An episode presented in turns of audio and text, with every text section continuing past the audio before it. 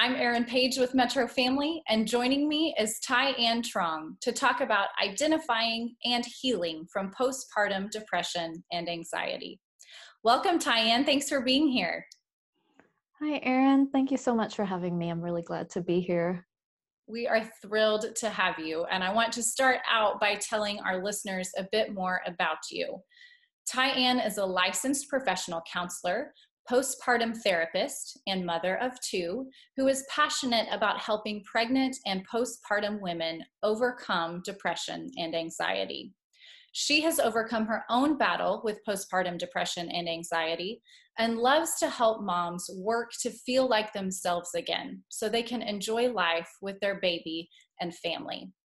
Thai has been instrumental in launching and contributing to Metro Family's Family Mental Wellness series over the past year, and she served as an expert voice for us in other capacities as well. Thai you truly empower women in the midst of postpartum depression and anxiety to understand and affirm their feelings and then work toward healing. First, I'd like to understand more about the differences between the two. So, what are the key differentiators between postpartum depression and anxiety? And why is it so important that expecting or new moms and their partners are aware of both? Um, yeah, Erin. Um, so the question is the different what make what's the difference between postpartum depression and anxiety right? And the interesting thing is we often hear about postpartum depression but the most common um, struggle is actually postpartum anxiety. And so i actually haven't seen a woman struggle with postpartum depression without the anxiety piece mm. but you can see the postpartum anxiety without the depression. And so the difference is um, just the differences in the symptoms is when it's postpartum depression, you'll see that they'll be feeling kind of just sad and down in the dumps, a lot of tearfulness, um, feeling discouraged or hopeless about this process. Um, some have even shared, like, you know, I don't know if I can make it. I don't know if I can raise my child well. Um, the third symptom that I often see in postpartum depression is just low self esteem and low self worth. So it's hard for them sometimes to not feel like everyone's doing it better than them, or even like their child would be better off with someone else. Um, so just feeling um, inadequate in this job as, as, a mother. And then the other two most common symptoms in the depression is just um, a, a, la- a loss of motivation to do the things that they've typically enjoyed and then just a loss of pleasure and satisfaction. So they're they talk about going through the motions and everything just kind of feels blah like i'm doing this to survive but um, just it's it's hard for them to to engage with it and to have uh, have a sense of satisfaction around the, the activities. So those are the common symptoms of the depression and like i shared um, everyone with depression you'll also see some level of anxiety and that's just often feeling um, you know just kind of nervous on edge um, just the physical sensations of anxiety sometimes. People talk about like um, my body just feels tense and on edge. It's hard for me to relax. Um, and then often they'll have some scary thoughts uh, that could lead to just like over worrying worrying about baby's health worrying about the future and of course, we're in the middle of the pandemic, so we've definitely seen spikes in anxiety about health and um, just survival for, for themselves or their family or, or their babies, right? Um, and then we may also see just like panic, panic and fear a lot of times surrounding um, a, a, variety of different themes um, but the most common ones that I see with scary thoughts or intrusive thoughts for women include um, just fear of like SIDS, baby not waking up, fear of harm coming to the baby. Um, yeah, just just certain kind of worst case scenarios that come on that really scare them. Thank you for walking through those definitions with us. I think it's so important to really understand all those intricacies. And uh, one of the things that I have learned from working with you is uh, that piece you shared that anxiety really is more common than postpartum depression. So I think it's so important that we're having this conversation so that other new moms, expecting moms, um, have that understanding and know what to look for. Um, and I know we've talked about um, both of our, our personal stories so after I had my first baby, I remember being asked over and over again by very well intentioned healthcare providers around me if I were experiencing postpartum depression, just as part of their routine check in for postpartum moms. And I didn't understand what that looked like. I didn't know what the symptoms mm-hmm. uh, and signs were. I didn't understand the complexities of postpartum depression or anxiety or how they could manifest in me specifically. So I always answered no. But looking back, I wish I had had the opportunity to hear from an expert like you because now I can look back and see that I was experiencing symptoms of both. So like I did, I think there's this tendency to think generally about postpartum depression, especially as just simply being sad. But there are more complex nuances here and less understood signs and symptoms of postpartum depression and anxiety. What, what are, those nuances or what are those complexities that people don't always understand about postpartum depression and anxiety? Mm-hmm. Yeah, you're saying typically we kind of just link it with sadness or even um, how it's exaggerated in the media that it's moms who are totally disconnected from their babies or moms that just want to harm their babies. I feel like that postpartum psychosis piece is really magnified in the media. Um, but really, it's just so much more common than we think. And like you were saying, typically they'll just ask like this broad question of do you struggle with postpartum depression? Um, but we really don't know what that means. I think it's a lot more helpful to break down the symptoms when we're really assessing women um, because a lot of times women just talk about i just don't feel like myself or i feel like i've lost myself um, but they may not necessarily connect with the label postpartum depression because it's just um, kind of an abstract concept and so it's more helpful to ask if you know um, they've been struggling with some of these symptoms. Have you been finding yourself feeling kind of discouraged about this process or struggling with low self-esteem or not enjoying engagement with family as much as you used to? Are you finding yourself feeling over worried or more nervous or more anxious than usual? And so if they would break down those symptoms to ask them more specifically then the women can connect with that better than an abstract concept of are you struggling with postpartum depression? In addition to i think there's still just even now even though there's a lot more awareness and openness now i think there's shame in talking about the struggle um, and there's also fear like what if i share about my struggle? Are they going to take my baby? Are they going to think i'm a bad mom?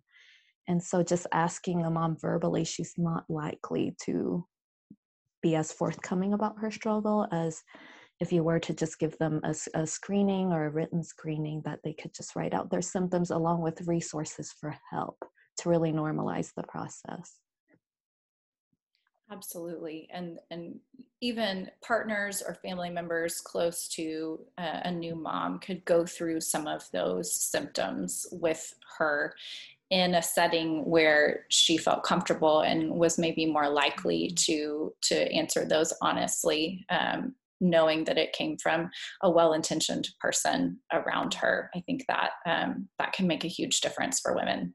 Yeah that's a really good point because they're much more likely to connect and share with close friends and family than a professional that um, they're kind of scared of would report them because even though that's unlikely it has happened. And uh, just because of a lack of awareness of intrusive thoughts and postpartum anxiety um, but also it's just a, a bit more embarrassing or shameful to share with with a professional and so yeah if people are interested in just a quick, quick screening just to sit down with their family members they can go to my website and it's completely free um, and it's at the very top you just go to lastingchangetherapy.com forward slash resources And it's just the first item on there that they could just quickly review the symptoms for themselves or with their loved ones.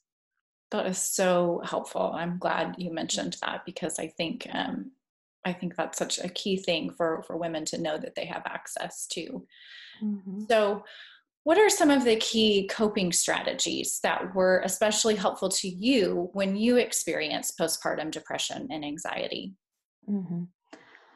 Um, yeah, for me personally, um, I think first was just acknowledging it and then talking about it because I felt so much shame. I kept a lot of it to myself.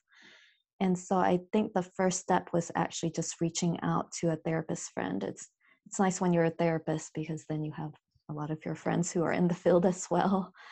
Um, and then just sharing like I just really don't feel like myself. And then she just encouraged me to um, you know follow various steps to take action to begin to help myself um, and I think that was the beginning. Um, but the next thing that had helped me was um, talking to another uh, psychiatrist friend, and then she connected we, me connected me with her niece who had also been through postpartum depression and anxiety. Because I was feeling so discouraged and hopeless, hearing the story of someone who had been through it and gotten to the other side was really my first glimpse of hope that I wasn't going to be stuck like this forever because that was a really scary feeling. Um, and so I think talking about it and then connecting with someone who had been through it were, were the first two things that had been most helpful to me.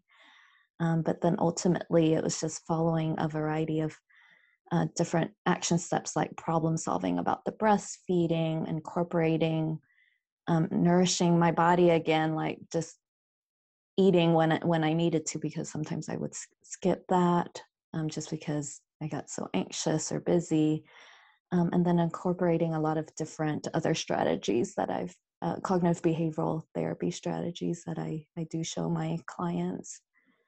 Um, but yeah, it was just uh, slowly and surely just taking action steps forward, incorporating exercise, self care, um, really a lot of it was probably like exposure therapy which is a, a, behavioral tool it's just facing fears like things that i was avoiding like caring for my baby on my own starting to take steps towards that um, began to give me confidence and then i felt like maybe i can survive this. Motherhood was the hardest thing i've ever encountered. I've, I've never realized how painful and challenging um, the depression anxiety surrounding something that was so important to me could be because i think for a lot of us we just want to do a really good job. This is the most important job to us and it's the most painful feeling to feel like we're failing or just uh, not meeting our standards. And so slowly taking steps to build confidence towards connecting with her and caring for her was just uh, really powerful for the healing process for me Thank you so much for sharing that, for your vulnerability there, Thai-An. That mm-hmm. um, that's so helpful to hear. Like you said, another mom who has been through this, because mm-hmm. that helps mm-hmm. us all feel like this is normal, and and there are things we can do to to move forward and to heal. So I really appreciate your willingness to share. Yeah, so. Absolutely the next piece of this how do we know when it's time to seek professional help and and mm-hmm. specifically also what should a mom do if she finds herself needing help with postpartum depression or anxiety after hours or over a holiday mm-hmm. okay um, so your first question was uh, when when should they uh, seek professional help right um, so seeking professional help i just really believe um, a lot of people want to first try to feel better on their own. And um, I think it can happen. So I'm not one to say, like, oh, you need to go take that step to get professional help right away or you won't get better because I feel like that message was everywhere when I was struggling. And for a lot of us, it's kind of a scary step. We want to try a variety of different things first. So it's not necessarily the professional help that's needed in order to get better, but it's actually taking action steps forward to to heal yourself, to face fears, to um, challenge some some negative thinking, to um, begin to take care of yourself. And so um, seeking professional help, a lot of times they say for the first two weeks, uh, from a technical standpoint, is postpartum blues. So we actually see like 80% or more of postpartum women struggle with symptoms of the baby blues. But that should go away within about two to three weeks after the adjustment, after working through the initial sleep deprivation. Um, but as you're moving forward about past three or four weeks and you're still like slowly feeling worse or feeling like you're slowly losing yourself or in these symptoms that I've shared with you are intensifying, it's probably then important to take some action steps forward. And so for those who just want to try it on their own, I really encourage like um, getting some self-help books and I've shared those at the bottom of my resources page as well, that same website that I've shared with you, lastingchangetherapy.com forward slash resources. Um, Feeling Great by Dr. David Burns is a great book. That intro chapter is actually on how um, he used Team CBT, which is my treatment approach um, to help a, a, woman work through postpartum depression and anxiety. And so that whole first intro chapter um, will be re- very relevant to someone who's currently struggling. And um, other things that they can do is first just kind of reach out and get some peer support. And so in my um, Facebook support group, which is completely free, I've created what I call a sistership program. It's just basically a mentorship that's completely free. So moms who have been through depression and anxiety uh, during pregnancy and or postpartum have signed up to be mentors and then if you're currently struggling, you can connect with that mom completely free just to share about your struggles, get some additional support. Because sometimes I feel like that's all we've needed. We feel completely alone and isolated. And then connecting with another person, hearing the steps that they've gotten to to get better, and and then applying them to yourself can just be pretty powerful in your healing process. And so if you've done the self-help stuff and then you've connected with others and shared your struggles and still feel like you're needing professional help um, then i think that's when you can reach out. And then on the counseling and therapy tabs i've um, compiled a list of i think now uh, 11 or 12 which is really exciting because five years ago um, there was Balance Women's Health, and then me when I started my private practice as a resource that specialized in treating postpartum women. Um, but now there's a, a, list of, I think there's 12 or, or, 13 therapists on there who have gotten specialized training um, to work with postpartum women. We all use a, a, bit of a different approach. I haven't been in the therapy session with them, so I'm not quite sure how it goes with them, but I still think it's exciting that they've gone through the steps to get specialized training and to work with women who've been through what we've been through to really help them get on the other side. That's so great. That's wonderful that that there are those resources here, and wonderful for women to know that those um, those resources are readily available should they yeah. need them. So, if a mom does need help after hours or or during a holiday, are you those other resources are, are those the places that they should go what steps should she take mm-hmm. if she needs help and, and can't wait till you know monday morning mm-hmm. when you're saying needing help am i hearing more of like a crisis situation where she could even be like suicidal yes. or just really intensely struggling yes with high anxiety or something along those lines um yeah, so if it's like a true crisis and it's a holiday or a weekend, um, so there's the Postpartum Support International Helpline, which has volunteers available. Um, so for Oklahoma, there are state coordinators, which I am one of them, that you can reach out to them and um, their job description, even though it's volunteer work, is they have to respond to you within 24 hours. And so, even though it's not that immediate help, it is going to be within 24 hours while you're struggling. And I, I think that could be helpful. That's great okay. to know that that resource exists. I had no idea there was there was a helpline like that specifically for women um, dealing with postpartum depression or anxiety. That's wonderful. Yeah, so PSI has a helpline that I believe responds even earlier than the 24 hours. Um, and then once you, okay, it's psichapters.com forward slash okay. And when you go there, there will be a pop up of the number for the helpline. Um, and you can also text, which is really convenient because I know that's often the preferred preferred form of communication for a lot of people these days. And then to get a state coordinator, um, then you can just click on PSI OK support coordinators. And then there are four of us that you can find located in your area that you can text or call for support as well. And then their job is to not give you therapy, but to just solely give you support and then find you resources when you're needing that professional help. That is so wonderful, and we will link that site um, on our site at the at the bottom of this podcast recording as well, so that women have that uh, resource readily available for them. Yeah. So as we're, oh, go ahead, Thai-An. Oh, I said, yeah, that's great. Absolutely. To link that to know that the resources are available. I think it's just that first step on like knowing you're not the only one struggling because it can be such a lonely process. Absolutely. So, what what final words of encouragement would you leave our listeners with today about the journey to healing if they are dealing with postpartum depression or anxiety?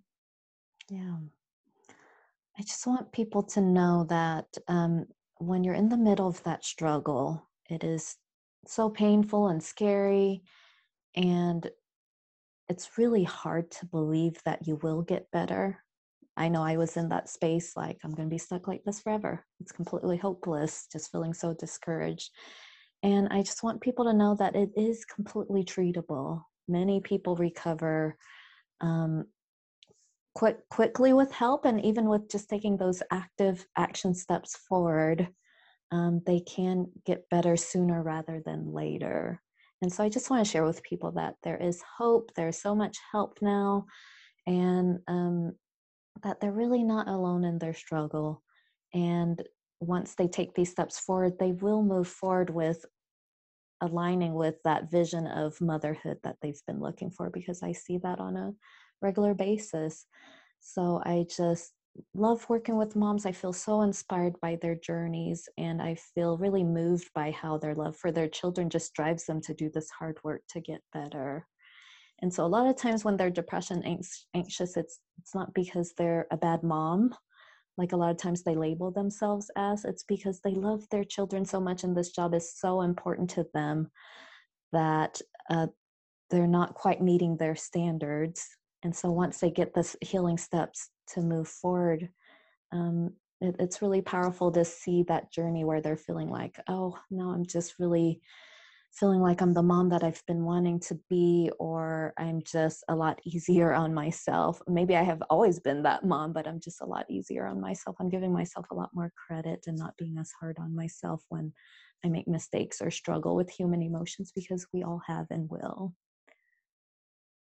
That's so beautiful. And and you do such important and impactful work here in our community with moms. And I think it's so valuable for so many of the moms you work with that you have been through these same processes as them, that you really understand um, all of this on a very personal level. So thank you for sharing your invaluable insight and advice with us today.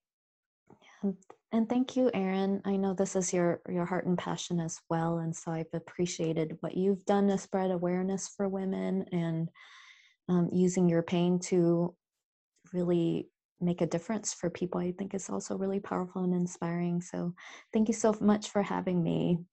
Thank you, Thai-An. And for all of our listeners, you can learn more about Thai-An and the services she offers at lastingchangetherapy.com. And you can access her articles on postpartum anxiety and depression, including signs and symptoms and coping strategies at metrofamilymagazine.com. Thanks everyone for listening. Join us next time on Raising OKC Kids.